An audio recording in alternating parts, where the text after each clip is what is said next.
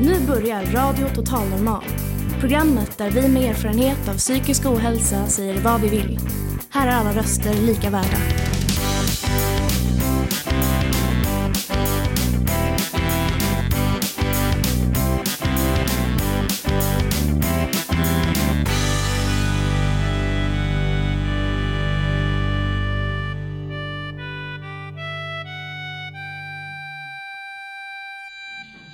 Hej och hjärtligt välkomna till Radio Total Normal, ditt psyke i eten.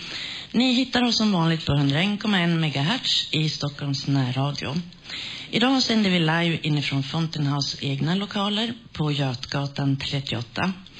Eh, det är första gången jag är programledare och jag är så nervös så jag har tagit med mig en växt som jag kan stå och plocka med. För det brukar alltid funka. Eh, en gång fick publiken agera kossor, då djur är enklare att prata med och inför. Idag får ni gärna agera apor, som jag älskar och även har jobbat med innan. Eh, nu vill jag höra gensvar på det. Är ni apor? Ja! Tack! I dagens program kommer vi bland annat att få lyssna på Frias med duon Mattias Enberg och Lars Ydgren. Vi kommer även att lyssna till olika perspektiv på corona. En inspelad intervju med Lars Epstein, prisbelönt fotograf på bland annat Dagens Nyheter. Förutom detta blir det en massa livemusik, livshistorier, recension samt ett och annat intressant samtal. Välkommen till dagens program. Temat för dagen är dans och jag som är programledare heter Eva Lejontass.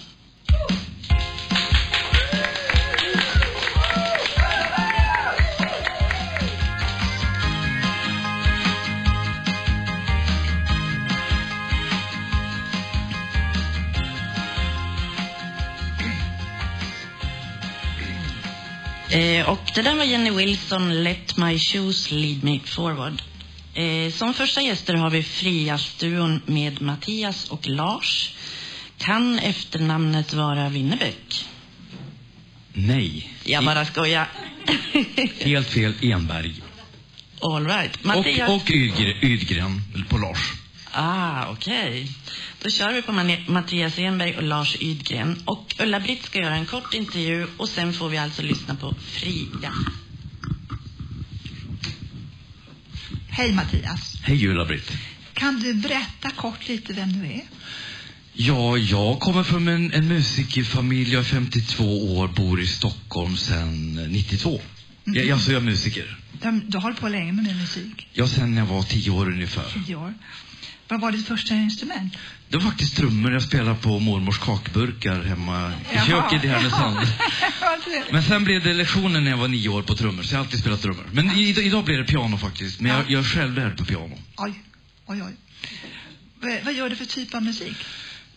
Eh, ja, eh, får jag hoppa lite kan jag säga, får jag göra reklam för min Youtube-kanal? Ja.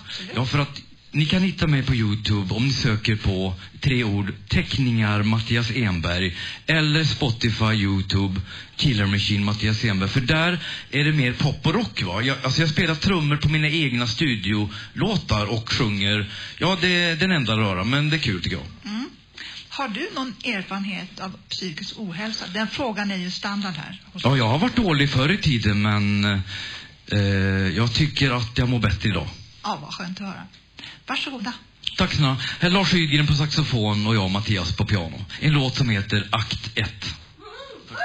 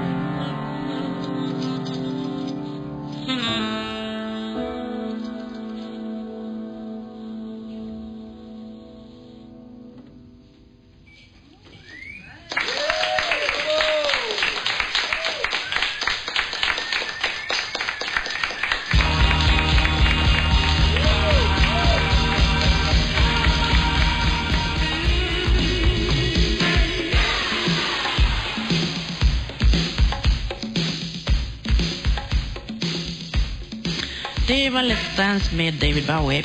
Eh, nu kommer Lilian som ska berätta om hur hon har tagit sig igenom coronatiden. Välkommen. Mm, tack. Ja, den här coronatiden som nu har hållit på i över ett halvår har på många sätt inneburit förändringar i mitt liv. Inte bara den här sociala isoleringen som väl var den mest negativa erfarenheten. Jag känner mig helt klart understimulerad vad gäller den biten. Men i övrigt så har sommaren varit varm och skön. Och jag har kunnat vara ute mest hela dagarna. Jag älskar att sitta i solen och värmen.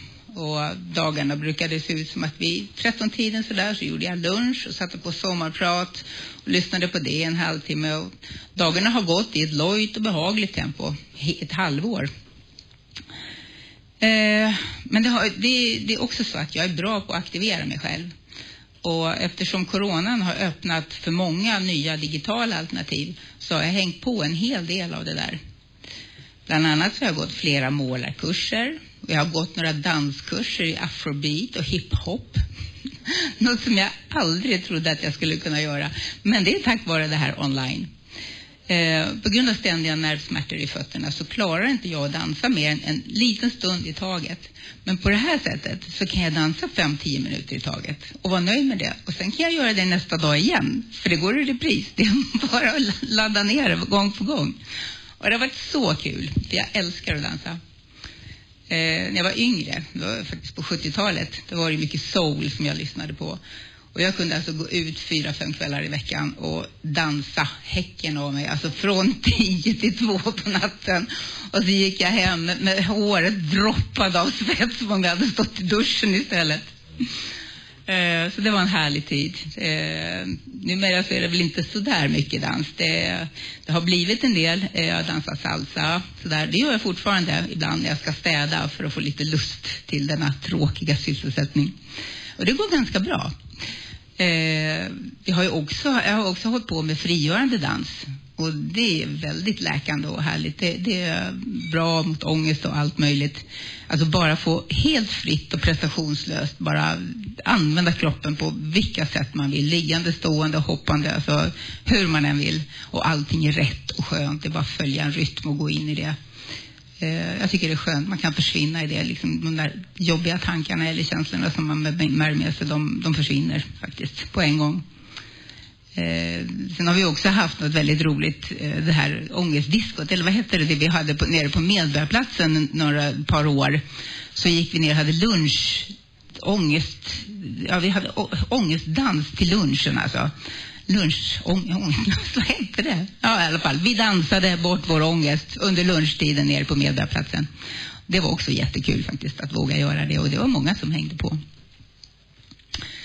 Ja, och under den här tiden i alla fall så, så jag har gått flera kurser för det fanns hur mycket utbud som helst och mycket av det var ju gratis. Folk ville verkligen ge, ge någonting och göra någonting i den här coronatiden för alla. Det var, kändes väldigt generöst. Eh, så jag har gått en kurs i att bli cirkelledare på ABF. Eh, jag har gått några sångkurser och jag har deltagit i meditationer. Det fanns hur mycket som helst att göra. Och många har varit väldigt generösa just i att bjuda på det här gratis. Så sysslolös har jag inte behövt vara. Men det allra finaste med den här tiden, det är att jag två, tre gånger i veckan har fått vara dagvatte till en helt underbar golden retriever som heter Bonnie. Hon är numera min stora kärlek.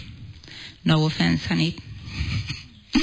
När vi först träffades för fyra år sedan, då var hon en liten valp. Och det var kärlek vid första ögonkastet. Och den kärleken har bara växt och ju mer tid vi har tillbringat tillsammans. De dagar vi är tillsammans, de är fyllda av bus och kel. Så helt underbart. Ena stunden så är hon en morrande, envis, lurvig varelse som vägrar släppa sin pinne. För att nästa stund bara lägga sig på rygg och bara bli kliad på magen.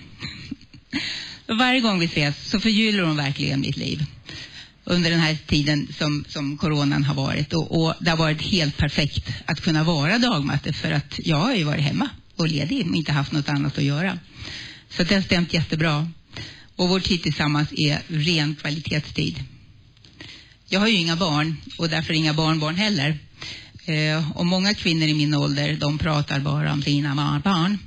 Eh, men Bondi, hon är det närmaste jag kan tänka mig att komma. Eh, hon är min guldkant på tillvaron. Och precis som alla andra mor och farmödrar så har jag alldeles för lätt att prata om bara henne hela tiden. Nu har jag i alla fall kommit tillbaks till huset igen efter den här långa tiden i karantän. Eh, och jag märker att det tomrum som coronan skapade väldigt snabbt fylldes av andra aktiviteter. Så nu har jag lite svårt att få ihop ett veckoschema som innehåller både Fountain House och Bonnie och allt annat. Eh, så jag känner mig väldigt lyckligt lottad som har så mycket fint i mitt liv. Tack. Eh, tack Lilian. Vilken inspirerande glädjespridare du är. Verkligen. Underbart. Jag känner igen mig i ditt hundälskande. Och jag älskar din fina historia om dig och Bonnie. Underbart. Eh, nu ska vi få lyssna på Frida som ska berätta en hemlighet för oss. Välkommen Frida. Tack. Nu tänker vi avslöja en liten hemlighet som ni lyssnare där hemma inte vet. Ni hör ju att vi spelar olika låtar mellan inslagen. Men vad ni inte ser eller ens kan ana är att det under dessa låtar ibland uppstår spontandans. Vi dansar alltså loss i dessa låtar lite till mans och till kvinns. Och den här dansföreteelsen har till och med fått ett namn.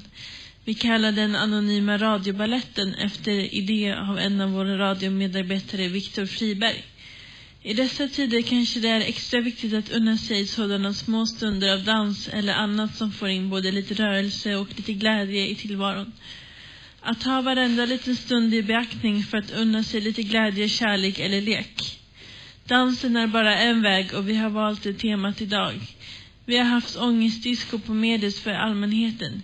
Vi har haft after work-disco på fredagar innan vi tar helg. Det finns en massa forskning som pekar på hur bra det är för oss att dansa. Och Kerstin Thorvall, en av våra stora svenska författare som led av återkommande ångestattacker. Hon använde sig av dansen som medicin för att bli av med ångesten. Hon brukade ta taxi till något diskotek någonstans i staden mitt i natten när hon drabbades av ångesten. Hon hävdade bestämt att det efter att hon hade dansat i exakt 35 minuter så släppte all ångesten. En medicin som kan vara värd, värd att prova. Nu kanske man inte kan gå på diskotek, men man kan ta på hörlurar och dansa hemma. Och nu drar vi igång med en riktigt härlig dänga här och tänker dansa loss. Ta tag i någon där hemma eller dansa för dig själv. Nu kör vi. Mm.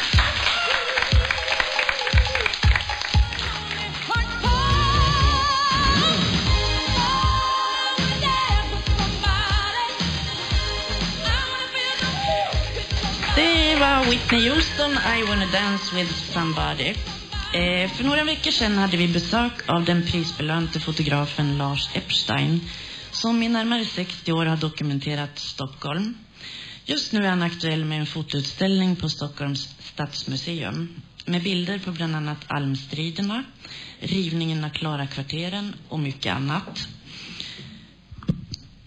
Många av hans foton har funnits med i DN, där han under många år har jobbat som fotograf och där han fortfarande idag har en blogg. Han har en förmåga att fånga vardagen, bara som den är, om man säger så. Vi fick en generös föreläsning med fotovisning av Lars, där han berättade om sitt liv som fotograf.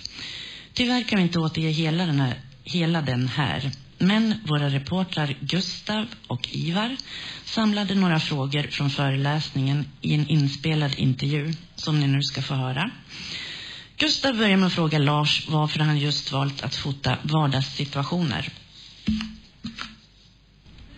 Eh, nej, men jag tycker att eh, alla sådana här eh, stora evenemang och du vet, eh, sport och annat eh, dokumenteras ju. Men just det är den här vardagen då ingenting händer som egentligen är det intressantaste kan jag tycka.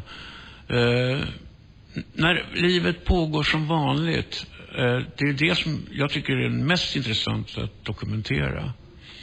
Då det egentligen inte är något fotograferingstillfälle. Då ingenting är arrangerat. Då allting är som det brukar. Du verkar ju vara på rätt plats vid rätt tillfälle. Hur bär du dig åt? Eh, ja, idag är det ju lite lättare att tack vare sociala medier att ha koll på olika saker som händer. Och eftersom jag har hållit på så pass länge som jag ändå har gjort så har jag fått lite kontakter här och där. Så att många gånger hör folk av sig. och tipsar om olika saker som ska inträffa. Och sen har jag fortfarande DNs eh, post när det gäller allmänt utskick som pressmeddelanden och sådär.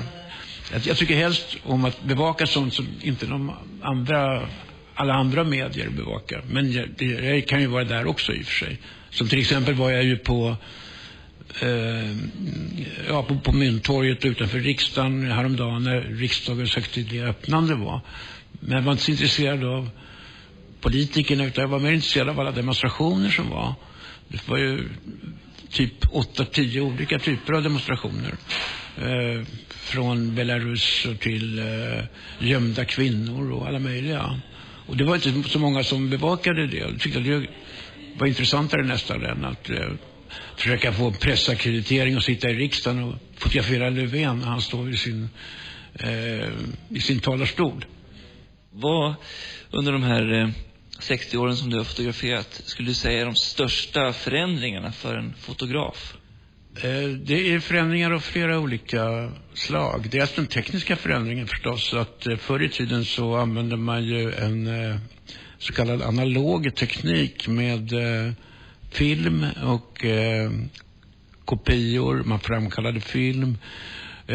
Och idag så är den ju digital helt och hållet. Eh, vilket gör att eh, man kan eh, fotografera hur mycket som helst i princip. Medan man förr i tiden kanske var lite snålare eftersom filmen tog ju slut efter 12 eller 36 bilder. I övrigt så när man fotograferar eh, människor så känns det som att attityden till att bli fotograferad är ju annorlunda idag. Medvetenheten är större kanske också för att alla människor är fotografer i någon mening. Och särskilt när det gäller barnfotografering är det en väldigt stor skillnad. Förr kunde man ju fotografera lekande barn i parker och så vidare och det var ingen som tyckte det var konstigt. Idag eh, så, för det första så är ju barn eh, sällan själva ute och leker utan det är ofta vuxna med. Och eh, det är ju så att eh, många tycker kanske att eh, det är konstigt att det kommer en främmande person och tar bilder av barn och undrar varför de gör det och kanske har eh, vad ska säga, felaktiga premisser för sitt fotograferande. Så att eh, det känns svårare på ett sätt att fotografera idag. Samtidigt ska man komma ihåg att det är tillåtet att fotografera på offentliga platser. Det känner inte alla till. Så där är egentligen samma förutsättningar som gäller. Men det, attityden tycker jag har förändrats hos uh, den stora allmänheten. Tack vare kanske också att uh, många är rädda för att bli utlagda på Facebook eller eh, på nätet överhuvudtaget i olika sammanhang.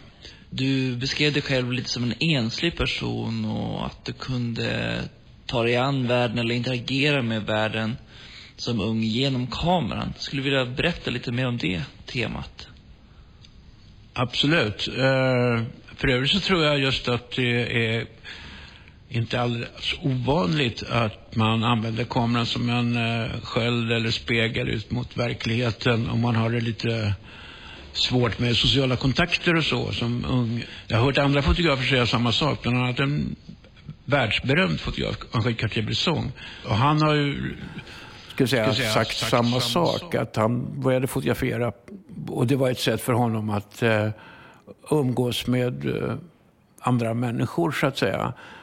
Man är både med och inte med. Ta liksom eh, om du är, går på en eh, danstillställ, offentlig danstillställning och så där. Så har du kameran då Ja, då ser alla, där är en fotograf som fotograferar. Du kan vara med, du behöver inte bjuda upp någon eller delta, men du deltar ändå genom att du har kameran så att säga. Och det, så på det sättet så fungerade väl kameran som en eh, social livlina till den övriga ver verkligheten kan jag säga lite grann. Det var väl en av orsakerna tror jag till att jag började. Varför fotograferar du fortfarande än idag? Det kan man verkligen fråga sig. Jag känner mig, upplever mig mer ska säga, socialt kompetent, om man får kalla det för det idag, eftersom jag liksom har hållit på i så många år. Men eh, samtidigt har jag ju då fotograferat i så många år. Så det är väl ungefär som eh, med rökning och annat. Att eh, det har blivit en vana som är svår att släppa liksom lite grann. Och som sagt, om jag inte har varit ute en dag och fotograferat så känns det som att det är något som fattas. Att den dagen har gått förbi utan har blivit lite meningslös så att säga. Det ger någon slags mening att eh, fotografera och skildra. Och det sker av gammal vana liksom. Och det är vana som är svår. Jag vet inte vad jag skulle ersätta den med riktigt. Därför fortsätter jag väl.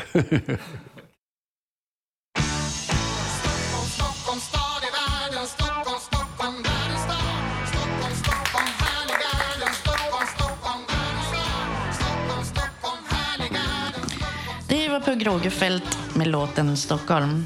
Nu kommer Karl Hampus Hyppe och framför en av sina fina låtar.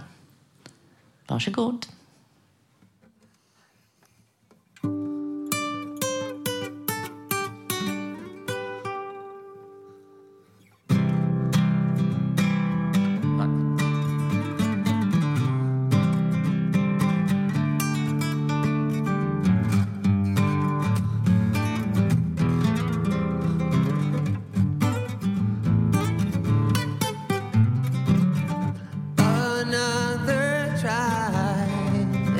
save my heart now.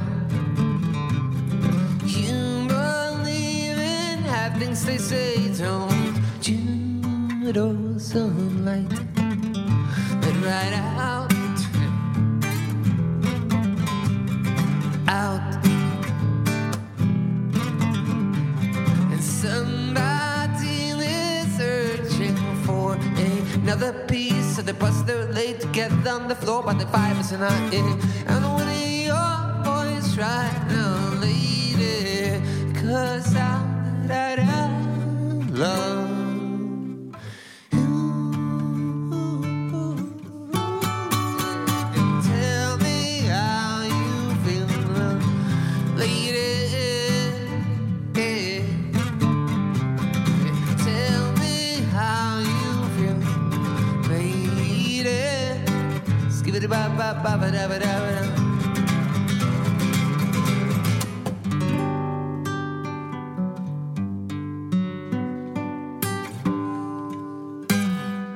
Tack.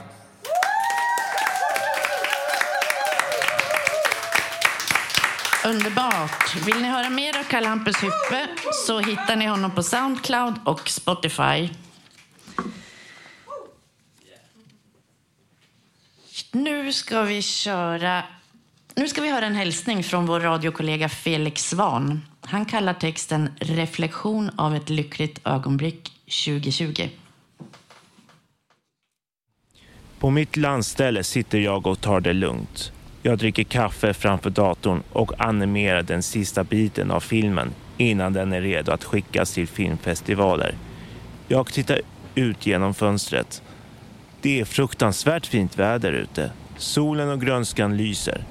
Det är rofyllt. Löven prasslar och jag blir inte störd av trottoarljud och folk som babblar i mun på varandra. Ingen stress, inga tider att passa och eh, jag kan lyssna på mig själv. Det spelar ingen roll om jag är snabb eller långsam. Jag kör i min egen takt och tempo utan att behöva stressa. Det är verkligen fantastiskt skönt att vara i denna känsla av rofylldhet. Varje gång jag är på mitt landställe får jag tillfälle att landa på fötter och lyssna på mig själv och mitt inre. Jag pratar med mig själv och om vad det är jag vill inför det kommande året och om det är något jag bekymrar mig för och vill förändra så att det känns bättre att leva. Jag älskar att vara på landet på och i sommaren istället för en storstad som Stockholm. Det är den bästa meditationsplatsen. När jag animerar vid fönstret och lyssnar på trädprasslet från träden i en härlig tystnad, då ser jag mig vandra en ljus framtid till mötes. Då känns livet endast som en väldigt spännande resa som jag tryggt följer. Ibland krävs det väldigt lite för en känsla av lycka. Möjlighet att vara i naturen en vacker sommardag. Förmåga att se ljusspelet och höra prasslet i träden. Och så en kaffe som förstärker nuet och får mig att känna mig levande. Lycka, trots coronakrisen, eller i motsats till den. Min mormor satt i koncentrationsläger. Hon berättade inte mycket om hur hon hade, hade haft det under sin tid där. Däremot pratade hon en hel del om hur det var att vara ung under kriget.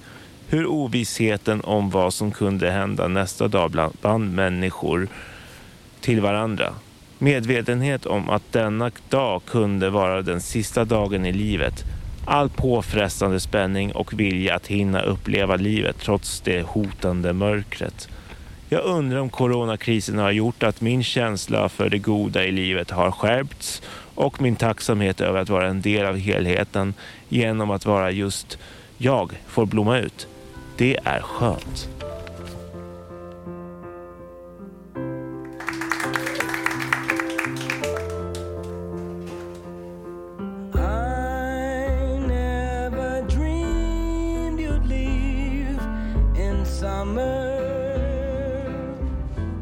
Här serverades ni en riktig tryckare med och av Stevie Wonder, Never Dreamed You Live In Summer. Eh, så jag hoppas ni dansat som fan och bjöd upp. Och den var önskad av Felix. Eh, som ni hört så är temat för dagen dans. Och nu ska vi få lyssna till Pamela, hennes resa och hennes kärlek till dansen som kanske inte alltid är en dans på rosor. Varsågod. Pamela har dansat en hel del. Bland annat kizumba, mixed dance, lindy hop, west coast swing, salsa, bachata och hennes favoriter är foxtrot och bugg. Varför det? Därför att i början när jag började dansa bugg och fox så var det helt tyst i mitt huvud. Det fanns ingen ångest, det fanns ingen stress. Härligt. Så du kunde släpp, släppa på tankarna helt enkelt? Ja, de tankarna som fanns var kopplade till det som fanns i den lokalen. Liksom, vem ska jag våga bjuda upp nu? Eh, ja. Ja, så man kan tänka att ballett är lite mer uh, spänd. Tänker jag. Vet inte.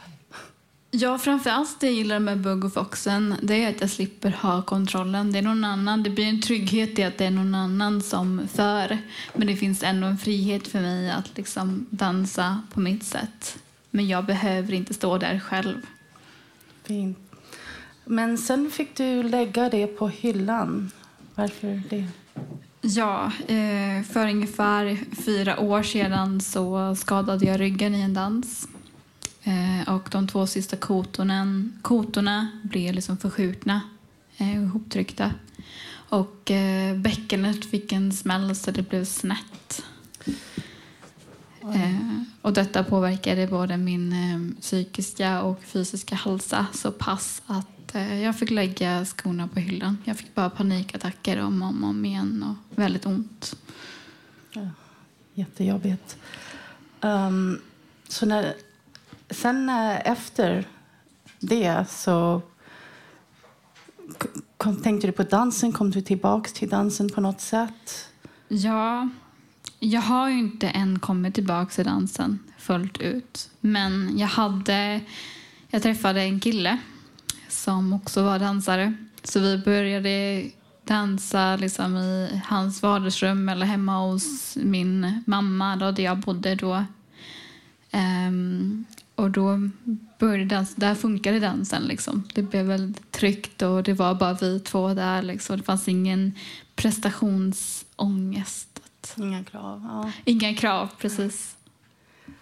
Ehm, och sen, så du började dansa igen, vad fint. Men efter det så, så hände det igen att du blev insjuknad av andra anledningar.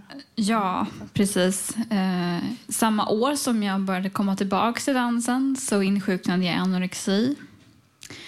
Vilket gjorde att kroppen orkade inte. Eh, I samband med att jag liksom insjuknade i anorexi så kom ju ryggproblemen tillbaka. Eller ryggproblemen hade aldrig läkt så jag gick på värktabletter när jag var ute och dansade. Eh, men nu blev det så att jag fick inte med mig benen. När vi kom upp i tempo i buggen så jag, jag kunde inte lyfta benen. Ehm, jag började också då i samband med det här få starka, starka panikångestattacker, blev illamående, kände som jag skulle simma och magen körde omkring allt som har med, med ångest att göra och att kroppen blev väldigt, väldigt utmattad av att inte äta. Och du lyckades eh, gå upp i, i lite vikt och, och må bättre från det. Och sen, du jobbade, du sa, med ditt mindset. Ja, mm, min mentala hälsa har varit jätteviktig och eh, jag älskar mantran, jag älskar psykologi och självledarskap och det blev ju verkligen min, jag ska säga, min, min nyckel till att börja komma tillbaka. Eh, att eh, se till att skapa mig den tryggheten jag behöver för att åka ut, de förutsättningar jag behöver, både fysiska och mentala. Ehm, ja. Väldigt starkt. Och, eh, och, du hade redan gått igenom en napr, napraprat, hur säger man det? Och Naprapat. eh, kroppslig heling och psykisk Eh. Ja, ja, jag är inget fan av styrketräning. Jag brukar säga. Det, det är ett under att jag orkar dansa, för det är den motion som blir. Um, men ja, jag gick i, till naprapat i början där jag gjorde illa ryggen. Men eh, jag har inte fortsatt eh, med det, utan det var en tillfällig kur. Ehm, men tack vare att jag tagit tag i min ätstörning och, och liksom lagt på mig vikt och äter mer så automatiskt så blir kroppen starkare. Eh, Så att bara av det, att fokusera på eh, ätandet gjorde att jag orkar. Plus att det är så jäkla kul att dansa, så det är inget problem. Härligt. Så dansen kallar det. Man kan säga att du, du är en dansare. Det vill jag gärna säga. ja. Och, eh, är det någonting mer du vill tillägga i det? Jag tycker det är helt fantastiskt. Eh, jag blir väldigt inspirerad och, och tänker du är så stark. Wow. Jag är... Ja. Jag vill bara skicka med då, även på socialgolven att det är okej att säga nej. Det är din kropp. Ja, det, det är absolut. Kan du förklara lite mer kring det?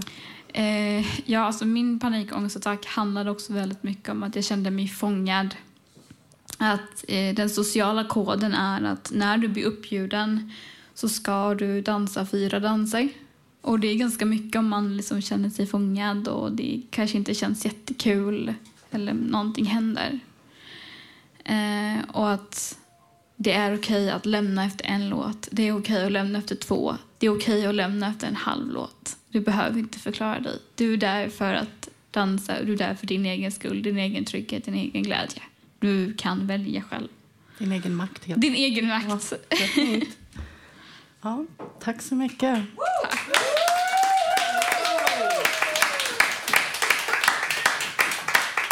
Vilken, vilken krigarinna du är, Pamela. Verkligen. Tack för mod och styrka att du delar din erfarenhet. En fin förebild för många. Eh, nu ska vi få Elinor som har två låtar som hon vill presentera. Vi kör här med nummer ett. Varsågod, Elinor. Jag vill presentera Starkare av Miss Li. För jag har hört att folk med psykisk ohälsa är väldigt starka människor. Jag önskar att alla som går igenom motgångar får kraft att ta sig igenom dem och ännu mera styrka efteråt. Därför valde jag den här låten för att hylla alla er som klarat sig igenom motgångar. Det är precis som Miss Li sjunger, citat ifrån låten. Och när livet trycker ner mig, då ska jag dra mig upp igen. Jag ska ta mig över ytan, för jag är inte färdig än.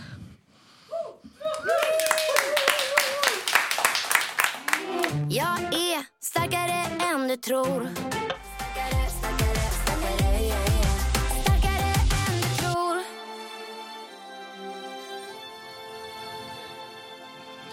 Eh, det var Miss Li Starkare, en riktig powerpep-låt. Jag måste klämma in med ett tips. Ni som inte har lyssnat på Miss Lis sommarprat, gör det. Helt underbart. Nu ska vi få lyssna till Kristina Weideskog om dans, Mozart och lyssna på ett klassiskt pianostycke. Varsågod. Hej. Eh, det var Johan Sebastian Bach jag ska spela. Eh, vad heter det? Det här uppträdandet kommer lite plötsligt, men jag vill anknyta till dagens ämne, dans.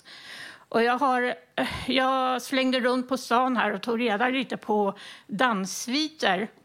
De består ofta av fyra satser. Alman, courant, sarband och gigot. Och blandas ofta upp med andra danser. Menuett, gavotte och passbo. på. Nu ska jag spela en svit ur en dans av Johann Sebastian Bach. Den heter helt enkelt Dans.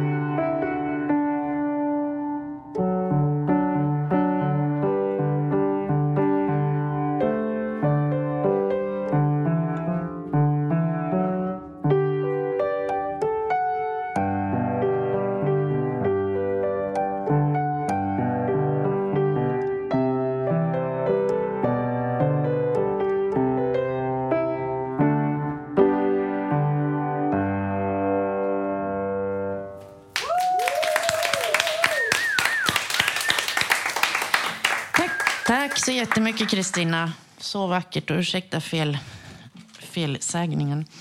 Eh, nu ska vi få lyssna på Elinor som ska presentera sin andra låt. Varsågod. Tack. Um, Jag ska presentera låten Hjärtskärande rätt av Bob Hund. Det här är min tolkning av låten. Livet är fullt av kontraster. Man mår bra och man mår dåligt. Likaså är Bob Hunds låt Hjärtskärande rätt eh, fullt av kontraster. citat ifrån låten. Jag ska fånga blixten i flaskan som gör dig hel. Jag ska följa dig till sista droppen, bortom rätt och fel. Jag tror att låten handlar om en anhörig som finns med i vått och torrt. Därför vill jag ägna denna låten till min bästa kompis Ella.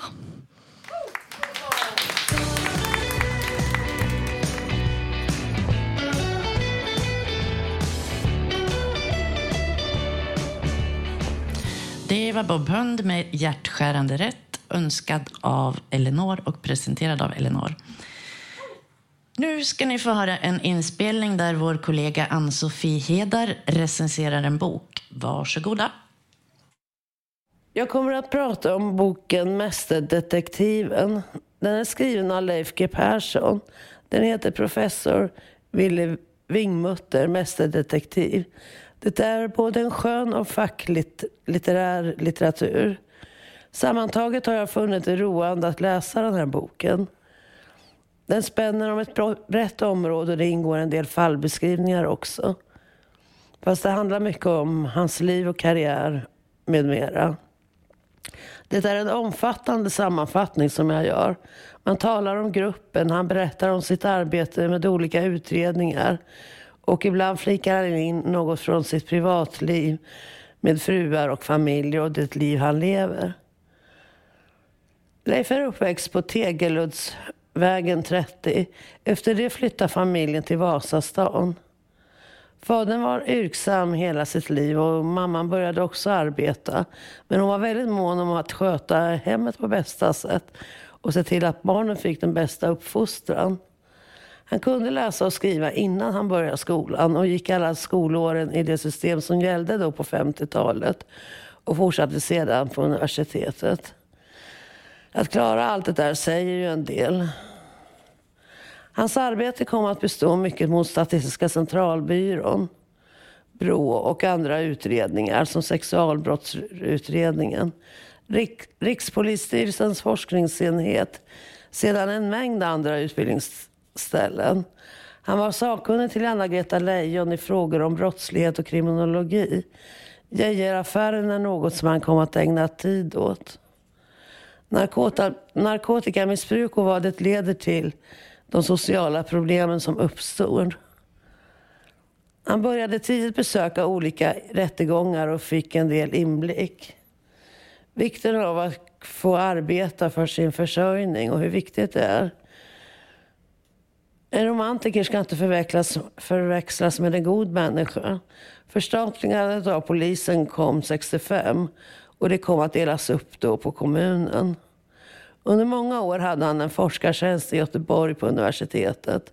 Han var också anställd på Stockholms universitet, institutionen för kriminologi. Han var mäkta populär. Ett yrke som han också hunnit utveckla är författare. Han, han har skrivit både skön och facklitterär litteratur.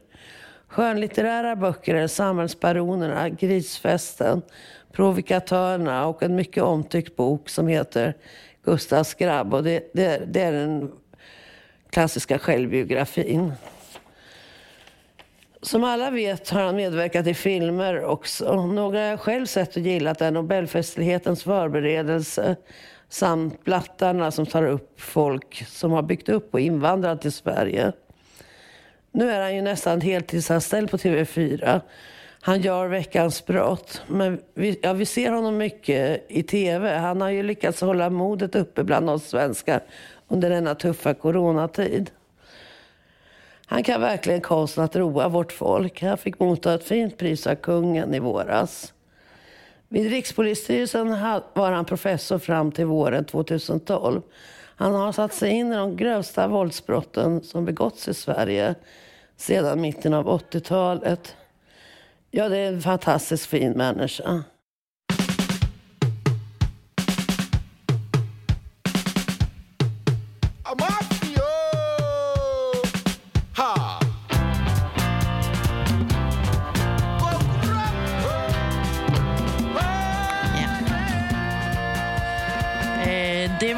Frågetecken angående låtens titel och hur den ska uttalas. Det stavas kokroko. Jag bollar lite med min högra hand och pep-backup-Ivar. Och vi kom fram till kakra, Cow med The Actions. Yeah. Nu går vi över till um, publikfråga som ska handla om dagens tema dansen. Då. Vad betyder dansen för dig? När dansade du senast och hur kändes det? Ska vi börja med Björn kanske? Ja, jag dansade i lägenheten igår och det var väldigt bra. Det, det känns bra och eh, man blir glad i sin själ av att dansa. Man blir glad och upprymd. Det är, det är helande och det är bra. Och det är bra för hela kroppen också dessutom. Åh, vad fint. Tack Björn. Ska vi gå vidare med frågan? Ivar kanske? Jag, jag får tyvärr skämmas och säga att det var i december senast jag dansade faktiskt.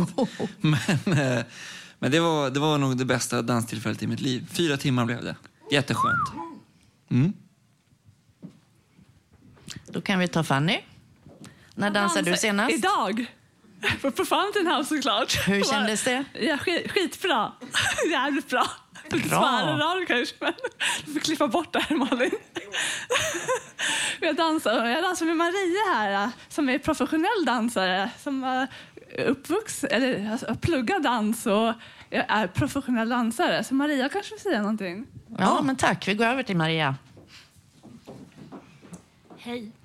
Eh, Jag var en gång i tiden en professionell dansare, yrkesdansare i tio år. Nu är jag lite till åldern och jag höll på att träna zumba fram till februari. Sen så på grund av sjukdom så har jag lagt det lite på, ja, lagt det på hyllan.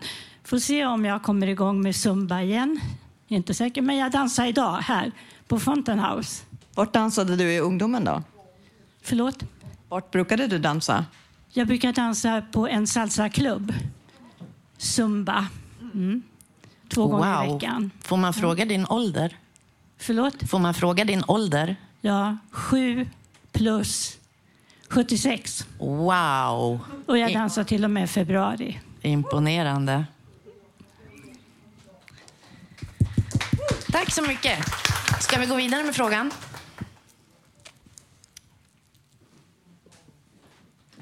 Någon som är manad? Vill du? Lilian? Ja, men det, var- det var ju det där framför datorn när jag fick eh, dansa online med ja, hiphop och afro. Det var störtläckert. Ulla-Britt kanske vill svara? När dansade du senast och hur Jag, kändes det? jag dansar i köket. Jag dansar mellan diskbaljan och spisen. Wow. Ja, det gungar liksom i mig ibland och då måste jag ga- gunga med. Ja, det är kanske lite ovanligt, men det gungar faktiskt i mig. Ja, det är härligt i varje fall. Man blir glad. Kan du beskriva den gungkänslan? Ja, Jag har försökt få läkaren, fast han, de, de ser frågan ut allihopa. Nej, jag, nej, jag kan inte beskriva det faktiskt. Det är unikt. Jag vet inte vad det är. Cynthia kanske vill svara? Um, ja, jag dansade igår mors eh, efter jag mediterade cirka fem på morgonen. Man blir jätteglad. Härligt. Elinor? Jag dansade på ett litet minidansgolv hemma hos mig som är vid köket. Och det var till 60-tals soul. Eh, och det svänger väldigt bra. Låter jättehärligt. Frida, vill du svara? När dansade du senast? Jag dansade förra hösten, lite ballett. Eh, ja. Härligt. Någon mer som vill? Pamela, du kanske vill svara. När dansade du senast? Eh, ja, jag minns inte, men det var väl någon vecka sedan. Då var det också i, i köket jag fick feeling. Eh, då var jag för att dansa bort lite ångest och så. Härligt. Birgitta, vill du svara? Nej. Annie? Ja, jag dansade precis nu till senaste, äh, sista låten här. Krokoko, tror jag den heter. Ah, det var, du som, det var du som önskade den. Eh, även. ja, och det är just att eh, bli levande igen och hålla sig i rörelse. Vi är så formade att sitta stilla och då blir vi väldigt stilla. Men så fort jag dansar så får jag mer liv i mig. Så det var skönt. Och det var också du som kom på den här frågan. Ja, just det. Det stämmer. Vid ett tid- tidigare tillfälle. Tack så jättemycket.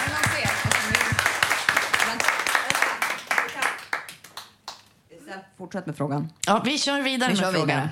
Vi tar några till. Snygg-Johan, när dansade du senast? Hallå, hallå. Eh, ja, nej men oj, jag vet inte riktigt. Alltså, jag gillar ju att dansa, men när var det egentligen? Eh, jo, jag dansar lite hemma ibland med, med min son som gillar att dansa. Men jag är inte så bra. Jag försökte på den här, vad heter den? Flossa. Det gick riktigt dåligt. Fick inte alls ordning på koordinationen, fast jag är trummis. Liksom. Så att, eh, ja. Ja, men det låter Älskar dansa, men flossa, jag måste... vad är flossa? Ja, du... Kan... Ungefär Aha. sådär. Får lägga upp Ah. en video på något visa. Det, ja, nej, jag kan inte. Vi lägger upp en video på det här om några dagar. Ja, då vill vi se Snygg-Johan i flossan.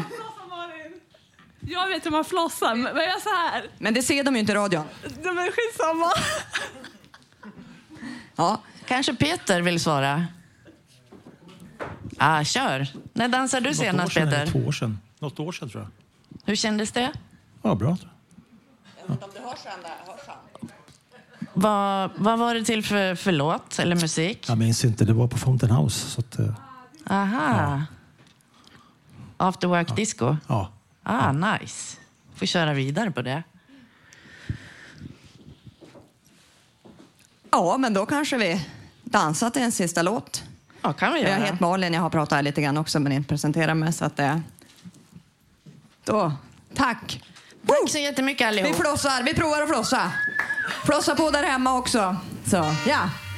Tinka no bam bam, luego se anjo mi kan, blir det fälla för fashion,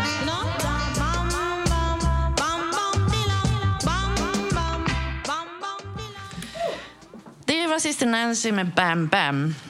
Nu kör vi en avru- avrundning. Det här var vad vi hade att bjuda på idag. Nästa livesändning blir 8 oktober. Vill du vara med i programmet så kan du höra av dig till malin radiototalnormal.se. Du kan alltid lyssna på oss via www.radiototalnormal.se eller på Soundcloud och iTunes. Du kan också hitta oss på Facebook, Twitter och Instagram.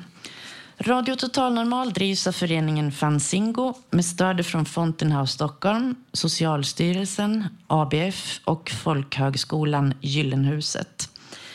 Tekniker Johan Hörnqvist. Även kallad Snygg-Johan. Producent är Malin Jakobsson och praktikant